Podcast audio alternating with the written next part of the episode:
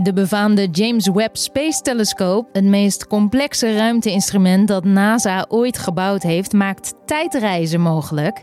Ja, echt waar. Maar dan moet hij nu wel eindelijk de ruimte in. Dit wordt het nieuws. Deze telescoop die kan uh, veel verder kijken eigenlijk dan, dan de Hubble-telescoop. En daarmee bijvoorbeeld uh, sterrenstelsels in het hele jonge heelal uh, bestuderen. Of exoplaneten. Na een vertraging van bijna 10 jaar maakt NASA vanavond waarschijnlijk de vertrekdatum bekend. Maar wat gaat deze telescoop eigenlijk allemaal opleveren? Dat vertelt sterrenkundige Marijn Franks, die eraan meebouwde namens ESA. Maar eerst kort het belangrijkste nieuws van nu. Mijn naam is Esme Dirks. Het is vandaag donderdag 16 juli. En dit is de Dit wordt het nieuws middagpodcast. Een Nederlander die betrokken was bij een grootschalige hack op Twitter heeft in de nacht van woensdag op donderdag het account van Geert Wilders overgenomen. Dat bevestigt hij aan RTL Nieuws en NOS. Hackers kregen vannacht toegang tot de accounts van onder andere Joe Biden, Elon Musk en Kanye West om op die manier mensen op te lichten voor bitcoins. Volgens de Nederlandse hacker kreeg hij dankzij een Amerikaanse hacker de mogelijkheid om de beveiliging van Wilders' account uit te schakelen en onder meer zijn profielafbeelding te vervangen door een karikatuur van een zwarte man. Hij deed het naar eigen zeggen voor de grap, nadat er genoeg bitcoins waren verdiend met de neptweets. Naar schatting leverde de hack zeker 100.000 dollar op. De Nederlandse corona-app, genaamd Corona Melder, is waarschijnlijk vanaf 1 september beschikbaar. Dat uh, blijkt uit een tijdlijn van het ministerie van Volksgezondheid. Deze app moet gebruikers waarschuwen als ze in de buurt zijn geweest van iemand die besmet blijkt te zijn met het coronavirus. Voordat de coronamelder gelanceerd wordt, moet er wel meer duidelijkheid zijn over de privacyrisico's. De autoriteit persoonsgegevens heeft daar nog een paar weken voor nodig. In Frankrijk is het dragen van een mondkapje voortaan verplicht in alle publiek toegankelijke gebouwen.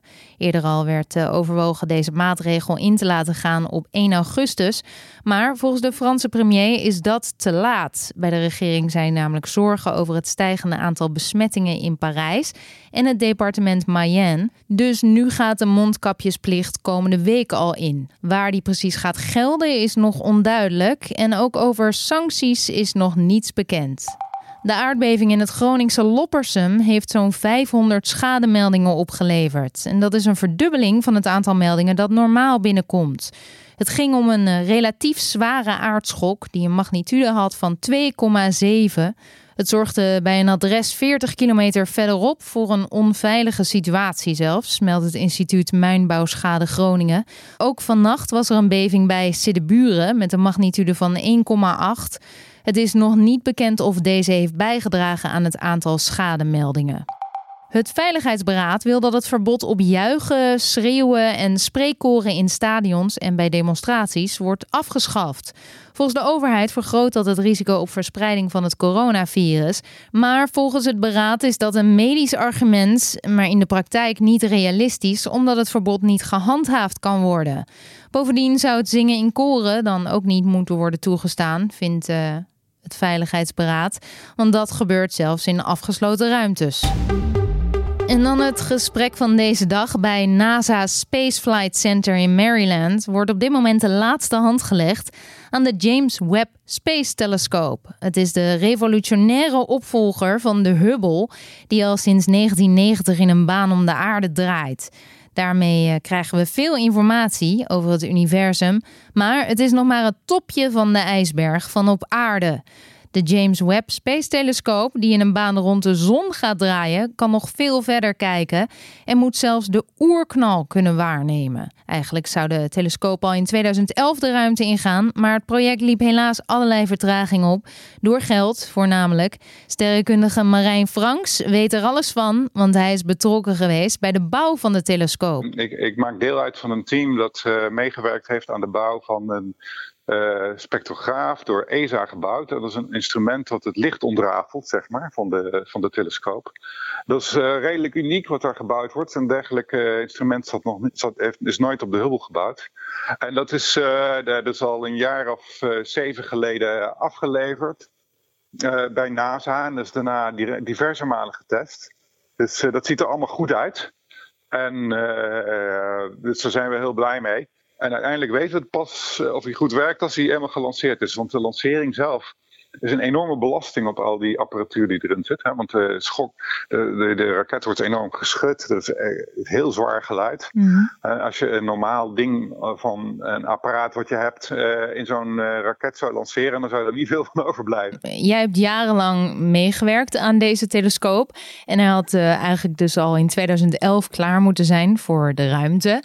Hoe uh, voelt het dat dan de lanceerdatum nu misschien wel heel dichtbij komt? Ja, geweldig. We hopen er natuurlijk erg op. Uh, we kijken er rijkhalsend naar uit. Uh, maar we geloven pas als het echt gebeurd is. ja. Ja, dat zal. Ja, want uh, wat kan deze befaamde ruimtetelescoop ons brengen? Uh, nou, hij, hij heeft dus uh, mogelijkheden die we voorheen uh, totaal niet hadden. Hij kan met name, we hebben natuurlijk al de Hubble-telescoop, die, die nog steeds zeer succesvol waarnemingen kan doen. maar deze telescoop die kan veel verder kijken eigenlijk dan, dan de Hubble-telescoop. En daarmee bijvoorbeeld uh, sterrenstelsels in het hele jonge heelal uh, bestuderen. Of uh, exoplaneten rond dichtbij sterren. Dus dat geeft ons een, een volledig nieuw gezicht zeg maar, op het heelal. Ja, want die exoplaneten, er zijn al een aantal vermoedens hè, dat die bestaan binnen ons sterrenstelsel. Maar met zekerheid kunnen we het nog niet zeggen, omdat we eigenlijk niet ver genoeg kunnen zien en begrijp ik het dan goed dat je met deze telescoop daar een duidelijker beeld van krijgt? Van wat er eigenlijk allemaal zich afspeelt op die planeet? Ja, we, hebben hele goede bewijzen voor, uh, voor exoplaneten rond andere sterren. Maar we zijn nog steeds bezig om te begrijpen wat, wat, wat voor soort exoplaneten er zijn. En met name of er exoplaneten zijn zoals de aarde. Waar je eh, zeg maar een, eh, een, een vaste grond hebt met, met water erop. En waar leven dus uh, mogelijk is. Ja. En uh, dat soort spoortochten van de eigenschappen van exoplaneten rond andere sterren is, is iets wat in volle gang is op dit moment. En uh, James Webb zal daar een hele belangrijke bijdrage bij geven. En betekent dat dan ook dat we eventueel buitenaards leven vinden met deze telescoop? Uh, nou, dat is nog steeds wat moeilijk. Uh, uh, eigenlijk de vraag is van, kan je bewijs vinden voor leven? Dat, dat is een hele lastige vraag. Uh, omdat we niet precies weten hoe we dat uh, moeten aanpakken om leven te bewijzen. Behalve als je de tv-uitzendingen kan opvangen, zeg maar. Maar um, uh, een van de dingen die je wil doen is kijken of er water is. En water lijkt wel een hele belangrijke voorwaarde te zijn voor leven. En, en, en vergelijkbare moleculen, dus die je ook hier op aarde ziet. En, en dat is een van de dingen waar de James Webb zeker aan zal bijdragen. En de eerste sterren, zei je net. Um, wat moet ik me daarbij voorstellen? Uh, ja, dat is, uh, het, het, het, uh, het is eigenlijk een heel mooi verhaal. Want het heelal was, was eigenlijk lange tijd heel donker. Er waren geen, enkele, er waren geen sterren. Tot, nou ja, tot het zeg maar een paar honderd miljoen jaar oud was. En toen begonnen de eerste sterren en de eerste sterrenstelsels te vormen. En we hopen dus met de James Webb ehm, die eerste sterrenstelsels te kunnen vinden. Heel jong en die echt hele andere eigenschappen moeten hebben gehad. Want uh, de, de, alle elementen eigenlijk waren op dat moment niet of nauwelijks gevormd. Dus je moet uh, denken, de eigenschappen waren waarschijnlijk volledig verschillend. En uh, dat is dus een van, de, een van de raadselen waar we echt niet goed weten hoe, hoe dat gegaan is.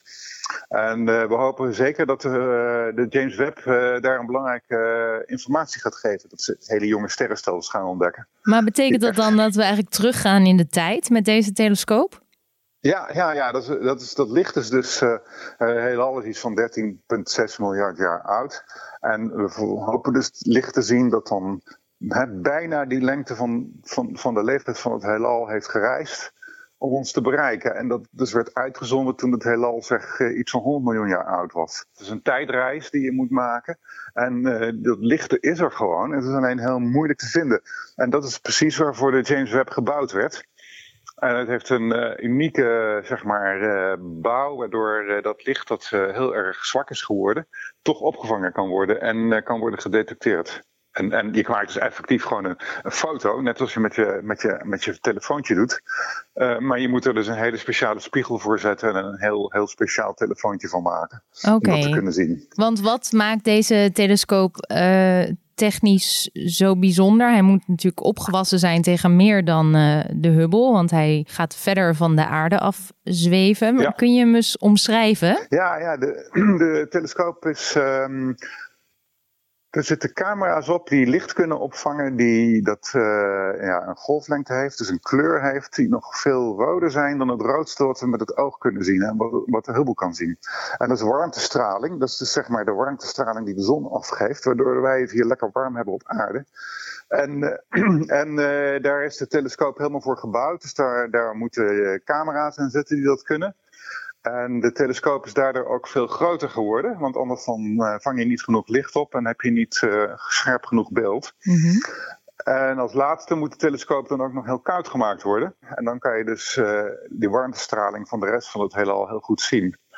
En dat is al met al een enorme technische uitdaging. En het is dus een mirakel dat, dat, dat dit alles ontworpen en, en gemaakt kon worden. En uh, dat is een fantastische stap voorwaarts. Oké, okay, maar er, er, zit ook nog een soort scherm op. Uh, op plaatjes kan je zien dat het een uh, soort rechthoekige vorm heeft. je ziet een ja, satellietachtige telescoop en dan een heel groot vlak. Wat is dat dan? Ja, ja, ja dat is dus een soort enorm soort paraplu. zonnescherm noemen we dat. Ehm, en dat heeft de afmeting van ongeveer een tennisveld. En uh, dat moet dus het zonlicht tegenhouden. Want de Hubble die, uh, die zweeft heel ver van de aarde en de, en de, van de aarde. Om te voorkomen dat de straling van de aarde, dat we daar last van krijgen. En uh, dat zonnescherm moet dus het licht van de zon tegenhouden, omdat die anders veel te heet wordt. Okay. En ehm, dat moet dus allemaal in die hele kleine neuskegel van de raket worden gepropt. Dus dat is, een, dat is echt een uitklapbaar zonnescherm. ja, een, voor als hij gelanceerd wordt. Ja, precies. Ja, er zijn video's op het web te vinden waarin wordt gedemonstreerd hoe, die, uh, hoe dat uitklappen zal gaan. En, uh, maar het is allemaal uh, heel klein opgevouwen en na de lancering wordt dat uitgeklapt. En dan kan dus het telescoopdeel van de satelliet in, in de schaduw zitten. Ja, ja. En hoe, hoe moeilijk is dat, die reis die de raket moet afleggen? De grote uitdaging is om die techniek helemaal goed te laten gaan van dat, uh, van dat uitklappen. En de, de, telescoop zelf is ook een soort uh, opvouw, uh, opvouwtelescoop. Dus die moet ook helemaal uitgeklapt worden. Want de telescoop wordt zes meter groot, dus, dus ehm, de spiegel. En dat past natuurlijk niet in die satelliet. Wel in de lengterichting, zeg maar, maar niet in de breedterichting. Ja. Dus ook de spiegel moet opgeklapt worden. Oké. En, en die techniek, hè? Is dat inmiddels niet verouderd? Jullie zijn jaren geleden begonnen met de bouw. Uh, met het idee 2011 is de, de datum. Uh, nou, in zekere zin uh, is, is inderdaad elke satelliet die gelanceerd wordt, in zekere zin dus, heeft niet de modernste technologie van dat moment. Dat is onvermijdelijk. En dus de laatste vijf jaar is er niet veel ontwikkeling gedaan. En dat wordt weer voor de volgende satelliet. Mm, ja, als hij eenmaal de ruimte, in de ruimte hangt, hangt hij daar voor eeuwig?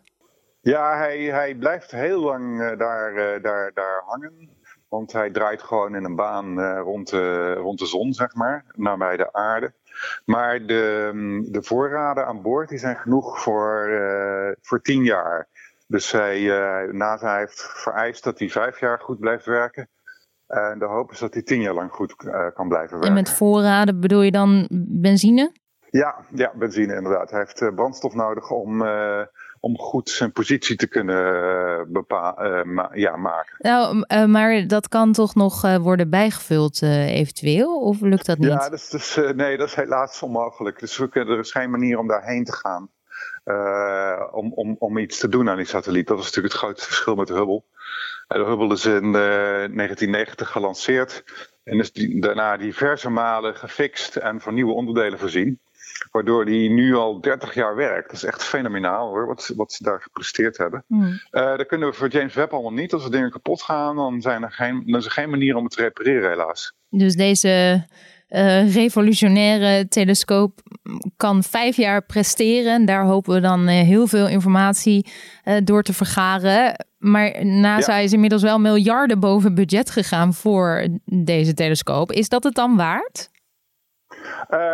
Nou, het is nog steeds volstrekt unieke faciliteit. Dus een unieke telescoop.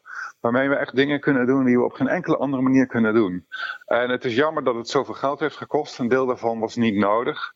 Maar kwam omdat ja, zeg maar de planning niet, niet voldoende bleek te zijn. maar de, de, de dingen die we ermee kunnen doen is nog steeds uniek. Dus dat, dat maakt het zeker de moeite waard. Oké. Welke. Ehm, waar, waar hoop jij het meest op? Op wat voor soort inzichten? Ja, je, je, hoopt eigenlijk dat je iets ontdekt wat je op geen enkele manier verwacht had. Ja, zwarte gaten wellicht. Maar wellicht nieuwe soort exoplaneten die we op geen enkele manier verwacht hadden. Nieuwe soort uh, structuren in het heelal die we op geen enkele manier verwacht hadden. Dus de echte verrassingen, dat zijn uh, de ontdekkingen die je doet die je nog niet gepland had. De Hubble, die al 30 jaar in een baan om de aarde zweeft, blijft daar ook gewoon nog hangen. Maar de James Webb ruimtetelescoop neemt het stokje binnenkort over. Sterrenkundige Marijn Franks, die je net hoorde, verwacht dat NASA vanavond de datum van vertrek bekend gaat maken. En dan nog dit. IKEA introduceert een veganistische versie van het beroemde Zweedse gehaktballetje. De ecologische voetafdruk van dat vegetarische balletje is volgens het bedrijf 96% kleiner dan die van de vleesvariant. En uh, het volledig plantaardige balletje zou net zo goed moeten smaken. En ziet er bovendien hetzelfde uit. De Zweedse woongigant wil in 2023 klimaatpositief zijn. En in een Nederlandse restaurant moet eind dit jaar een kwart van het eetaanbod plantaardig zijn. In Safari Park Beekse Bergen is een zeldzame westelijke laaglandgorilla geboren. Het dier wordt in het wild met uitsterven bedreigd, dus het is goed nieuws. Het geslacht is nog niet bekend, omdat de jong nog niet van dichtbij bekeken kan worden. Het uh, Safari Park laat aan nu.nl weten dat bezoekers het dier nu al kunnen aanschouwen. En dan nog even het weer. Het is bewolkt en van tijd tot tijd valt er regen of motregen. Vanuit het westen klaart het inmiddels wat op en uh, wordt het langzamerhand droog. Het is 18 graden, maar door de regen voelt het wat kouder. De wind komt uit het westen en is zwak tot matig. Komende nacht waait het nauwelijks en uh, kan wel mist ontstaan en nevel. Morgen breekt dan af en toe de zon door en blijft het vrijwel droog. De temperatuur loopt dan op naar 19 tot 22 graden. Dit was de middagpodcast van nu.nl. Dit wordt het nieuws. Morgenochtend zijn we er weer met een nieuwe aflevering. Graag tot dan. Fijne avond.